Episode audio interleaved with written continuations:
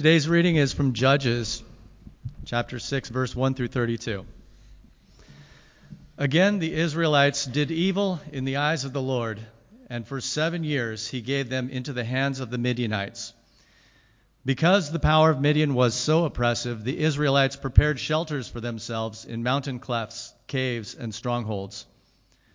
Whenever the Israelites planted their crops, the Midianites, Amalekites, and other eastern peoples invaded the country. They camped on the land and ruined the crops all the way to Gaza and did not spare a living thing for Israel, neither sheep, nor cattle, nor donkeys. They came up with their livestock and their tents like swarms of locusts. It was impossible to count the men and their camels. They invaded the land to ravage it. Midian so impoverished the Israelites that they cried out to the Lord for help. When the Israelites cried to the Lord because of Midian, he sent them a prophet who said, This is what the Lord, the God of Israel, says I brought you up out of Egypt, out of the land of slavery. I snatched you from the power of Egypt and from the hand of all your oppressors. I drove them from before you and gave you their land. I said to you, I am the Lord your God. Do not worship the gods of the Amorites, in whose land you live. But you have not listened to me. The angel of the Lord came down and sat under the oak in Ophrah that belonged to Joash the Abiezrite, where his son Gideon was threshing wheat in a winepress to keep it from the Midianites. When the angel of the Lord appeared to Gideon, he said, The Lord is with you, mighty warrior. But, sir, Gideon replied, if the Lord is with us, why has all this happened to us? Where are all his wonders that our fathers told us about when they said, Did not the Lord bring us out of Egypt? But now the Lord has abandoned us and put us into the hand of Midian. The Lord turned to him and said, Go in the strength you have and save Israel out of Midian's hand. Am I not sending you? But Lord, Gideon asked, How can I save Israel? My clan is the weakest in Manasseh, and I am the least in my family. The Lord answered, I will be with you, and you will strike down all Midianites together. Gideon replied, If now I have found favor in your eyes, give me a sign that it really is you talking to me. Please do not go away until I come back and bring my offering and set it before you. And the Lord said, I will wait until you return. Gideon went in, prepared a young goat, and from an ephah of flour he made bread without yeast. Putting the meat in a basket and its broth in a pot, he brought them out and offered them to him under the oak. The angel of God said to him, Take the meat and the unleavened bread, place them on this rock, and pour out the broth. And Gideon did so. With the tip of the staff that was in his hand, the angel of the Lord touched the meat and the unleavened bread. Fire flared from the rock, consuming the meat and the bread, and the angel of the Lord disappeared. When Gideon realized that it was the angel of the Lord, he exclaimed, Ah, sovereign Lord, I have seen the angel of the Lord face to face. But the Lord said to him, Peace, do not be afraid. You're not going to die. So Gideon built an altar to the Lord there and called it, The Lord is Peace. And to this day it stands in Ophrah of the Abiezrites. That same night the Lord said to him, Take the second bull from your father's herd, the one of seven years old. Tear down your father's altar to Baal and cut down the Asherah pole beside it. Then build a proper kind of altar to the Lord your God on top of this height. Using the wood of the Asherah pole that you cut down, offer the second bull as a burnt offering. So Gideon took ten of his servants and did as the Lord told him. But because he was afraid of his family and the men of the town, he did it at night rather than in the daytime. In the morning, when the men of the town got up, there was Baal's altar demolished, with the Asherah pole beside it cut down, and the second bull sacrificed on the newly built altar. They asked each other, Who did this? When they carefully investigated, they were told, Gideon, son of Joash, did it. The men of the town demanded of Joash, Bring out your son. He must die because he has broken down Baal's altar and cut down the Asherah pole beside it. But Joash replied to the hostile crowd around him, Are you going to plead Baal's cause? Are you trying to save him? Whoever fights for him shall be put to death by morning. If Baal really is a god, he can defend himself when someone breaks down his altar. So that day they called Gideon Jerubbaal, saying, Let Baal contend with him, because he broke down Baal's altar. This is the word of the Lord.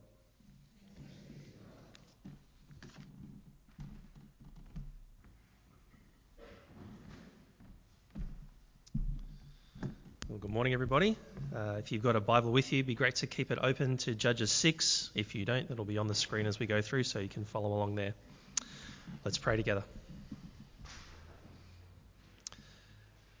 Our gracious Heavenly Father, we thank you that you are a God who speaks and also that you are a God who knows each one of us and cares for each one of us intimately. That you know our hearts, you know what's happening in our lives, and you know our needs. We thank you for that, Father, and so we pray that you would speak to each one of us this morning as we think on this part of your word together. We pray that you would nourish us and feed us, that your Spirit would be a work among us, and that you would strengthen us according to our needs so that we might live for you in your glory. We pray this in Jesus' name. Amen. Well, we would all know in some way the frustration and the disappointment that comes when relationships get caught in cycles of repeated hurt and sin. Relationships that get caught in destructive cycles. Uh, we can find ourselves in situations where you might be on the receiving end of this or you might be the perpetrator, where someone hurts somebody, does something wrong, sins against another, and gives every sign of being sorry and certainly says that they're sorry, but then instead of change happening, the same sin happens again. It can be incredibly painful when we find ourselves in that kind of cycle, intensely frustrating. And praise God, He works in us, He, he changes people by His Spirit, and yet we do have this tendency to be caught in the same pattern of sin in some situations. Now, of course, that's in many ways what the book of Judges is all about. It's about people caught in a repeated cycle of sin, maybe one of the defining characteristics of the book, as you've seen if you've been here the last few weeks. But the extraordinary thing for us to remember is that this isn't just human to human relationships experiencing this dynamic. This is God's saved people, the nation of Israel, treating the God of the universe this way. The very God who made them and saved them, they are treating with this repeated cycle of sin, of rebelling against Him, disobeying Him, ignoring Him over and over again. It's one of the most extraordinary things uh, about the Bible's account of God's dealings with us is that the supremely powerful, the supremely good God of everything could be treated this way by the people that He saved. And so, one of the questions that should come to our mind again and again as we read Judges and see this cycle repeating over and over is what's God going to do about that? We see Him intervene, but is He going to allow that cycle to simply continue again and again and again? Or is He going to start stepping in and doing something different that the cycle may break? That's one of the questions that comes up, uh, up for us, particularly with the story that we uh, begin looking at today. That's the story of Gideon. Now, this story goes on for a, a few chapters, and uh, we're going to pick it up uh, next week. James will uh, take us into the next stage next week. But we're just looking at most of chapter 6 today. Uh, Gideon goes on for three chapters, but we'll get to that in the coming weeks. And we're going to work through this first part of the story today in three points, thinking about what God is doing among Israel with this repeated cycle of sin. Uh, first of all, we're going to see Israel torn down by Midian, verses 1 to 10. Second of all, we're going to see God raising up Gideon, for all the poets out there, Midian, Gideon, there you go. Uh, raising up Gideon, verses 11 to 24. And third, more tearing down happens, but this time it's not tearing down by Midian, it's tearing down Baal. Tearing down Baal, verses 25 to 32. So those are our three points. First of all, we see Israel torn down by the nation of Midian. So at the very end of chapter 5, uh, we're told that the land of Israel had peace for 40 years. But then the end of that peace is compressed for us into one verse at the beginning of our chapter. So, verse 1, we're told the Israelites did evil in the eyes of the Lord, and for seven years he gave them into the hands of the Midianites. Now, Midian uh, was an area to the south of where Israel was based, and Israel had had stoushes with them previous to this. But here, they're presented as uh, an overwhelmingly powerful and dominant force. But it's not a dominant force in the sense of attacking and uh, destroying Israel in some one off epic battle. Instead, it's what we might call the slow burn of total war over many years. Destroying crops, slaughtering livestock, depriving people of their live, livelihood, ravishing the land, impoverishing the land, step by step, slowly and painfully putting their foot on Israel's throat and oppressing them. That's God's judgment on his people, and it lasts that way for seven long years.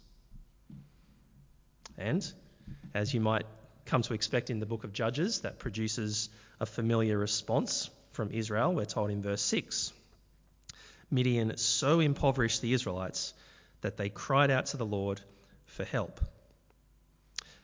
But then there's a slightly unexpected thing that happens next. That's in verse 7. When the Israelites cried out to the Lord because of Midian, he sent them not a judge, he sent them instead a prophet. So I think this is the first little hint here that God is breaking into the cycle to see things change, not immediately sending them the deliverer that they wanted, but first sending them an unnamed prophet to tell them why this is happening and essentially to pronounce his word of judgment on his people. Look at it with me there. So verse 8, he's reminding them of everything he's done. He says, I brought you up out of Egypt, out of the land of slavery. I rescued you from the hand of the Egyptians. I delivered you from the hand of all your oppressors. I drove them out before you. I gave you the land. I said, uh, I am the Lord your God. Don't worship the gods of the Amorites in whose land you live. You see what the Lord is bringing to his people through this prophet? Remember everything I've done for you Remember who I am and who you are in relation to me. And remember that I've said to you, now I want you to worship me and not worship those other gods. But you couldn't manage it. You haven't listened to me. So, this is a case here of God not giving his people what they ask for and not giving his people immediately what they want. Instead, it's a case of God giving them what they need.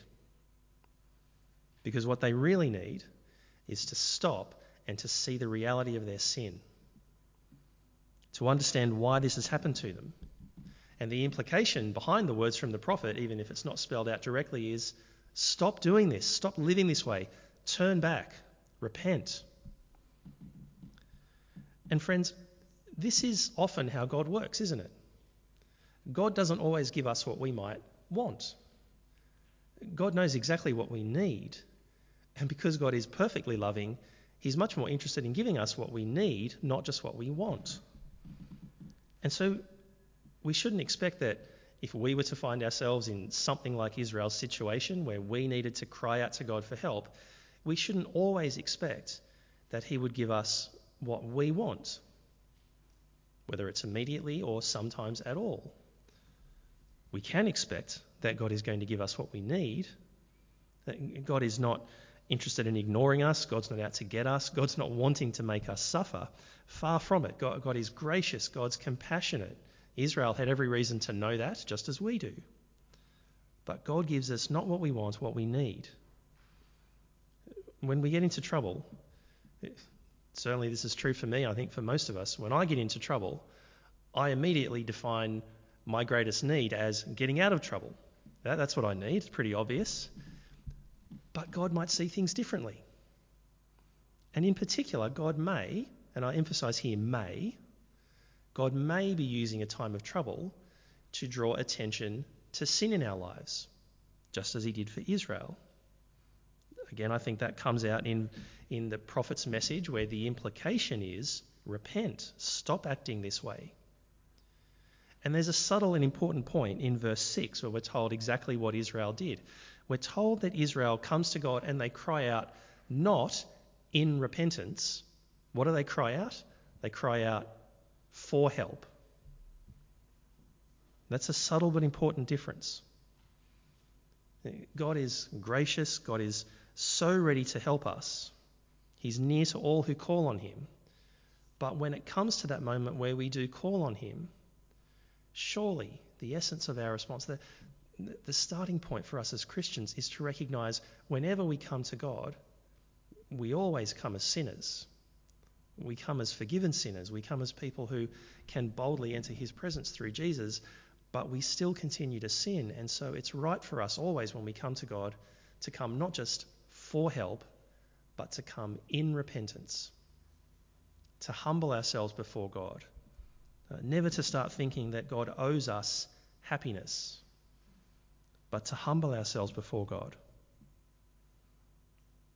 Don't be like Israel. Don't only ever come to the Lord for help, come in repentance. And so that's what God wants Israel to do.